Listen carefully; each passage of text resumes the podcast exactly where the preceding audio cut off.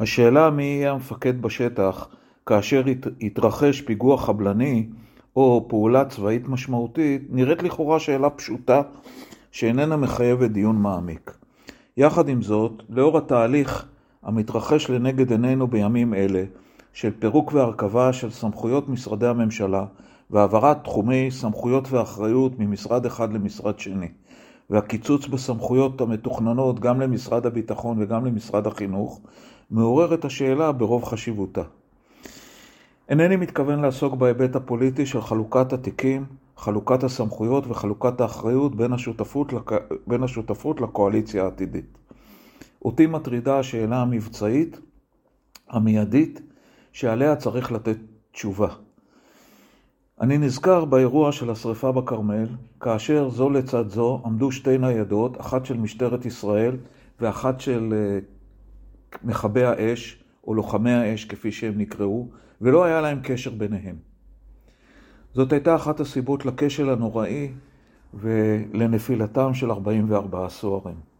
מה יקרה עכשיו? על פי החוק, במדינת ישראל יש רק צבא אחד והוא צבא ההגנה לישראל. ההוראה הזאת מצויה בחוק יסוד הצבא. על פי החוק, רק ממשלת ישראל יכולה להחליט על פעולה צבאית או על פעולה משמעותית שיכולה להוליך, להוליך למלחמה. והשאלה שלי, כאשר יתרחש אירוע כזה, מי יהיה המפקד בשטח? איך תלך היררכיית הפיקוד המקובלת עלינו היום, גם לפי חוק וגם לפי הנוהג שקיים מאז קום המדינה ואולי עוד לפני? מה יקרה בדרך? מלשכת שר הביטחון, שאמור לייצג את הממשלה ולהתוות את המדיניות, דרך הרמטכ"ל שאמור להציע לממשלה בשם הצבא את דרך הפעולה המועדפת אם וכאשר מוחלט לנקוט בפעולה צבאית, מהרמטכ"ל אל אלוף הפיקוד או אל מפקד הזרוע, חיל האוויר או חיל הים, מהמפקדים האלה ברמת הפיקוד אל מפקדי האוגדות, מהם אל מפקדי החטיבות, המג"דים, ולבסוף אל המ"פ, הסמ"פ והמ"מ בשטח. זה שניצב לצד החייל אל מול המפגע או אל מול הלוחם מהצד שכנגד.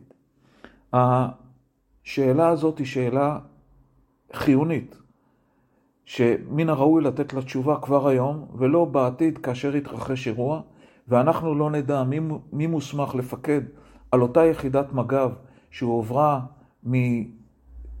משליטתו של אה, משרד הביטחון כגורם המפקד בשטח, לא כגורם האקאי, אל אה, משרד המשטרה ואל סמכויותיו של שר המשטרה, שהן אה, רבות יותר או יהיו רבות יותר מסמכויותיו של המפקח הכללי. מי ייתן את הפקודה בשטח? לשוטר מג"ב. האם יכול להיות מצב שבו הוא יגיד למפקד הצבאי בשטח שהוא לא מקבל ממנו הוראות? אנחנו לצערי מתקדמים בכיוון הזה. במלחמת יום הכיפורים התגלתה שאלת הסמכויות והאחריות במלוא חריפותה. ועדת אגרנט שישבה על המדוכה מצאה כי אין חלוקת סמכויות ברורה בין שר הביטחון לבין הרמטכ"ל. בעיקר התייחסה לשאלת גיוס המילואים. על פי ממצאיה של הוועדה, שר הביטחון סירב כמעט עד לדקה האחרונה, עד לשישה באוקטובר בבוקר, להורות על גיוס מילואים, למרות שעל פי חוק שירות ביטחון, הסמכויות האלה הן כולן שלו. הוועדה הטילה את מלוא האחריות על אי גיוס המילואים דווקא על ראש המטה הכללי, דוד אלעזר, אשר הציע בשישה לאוקטובר בבוקר לגייס את כל הצבא לעומת שר הביטחון דיין שהציע להסתפק בשתי אוגדות. בשישה לאוקטובר, בשעה תשע וחמש דקות בבוקר, הכריע ראש הממשלה גולדה מאיר וקיבלה את דעתו של הרמטכ"ל בהעדיפה אותה על דעתו של שר הביטחון. חילופי דברים אלה והדיון בסוגיה זו שהתנהל בוועדת אגרנט הביא בסופו של יום לחוקיקת חוק יסוד הצבא שבו אמורה להיות חלוקת סמכויות ברורה בין הממשלה שר הביטחון והרמטכ"ל. האם במהלך הנעשה בימים אלו מהלך שדומה במידה רבה לפירוק והרכבה של קוביות במשחק הלגו, ניתנת את הדעת לש... לשאלה, לא רק לשאלה החוקית, אלא לשאלה הפרקטית, מה יקרה בשטח כאשר יצטרכו לתת פקודה? מה יקרה בשטח כאשר זה לצד זה התייצבו שני כוחות שהממונה עליהם הוא שונה, גם ברמת הפיקוד, בין אם הרמטכ"ל או בין המפקח הכללי, ובין ברמת השר הממונה, שר הביטחון או שר המשטרה, או שר לביטחון פנים.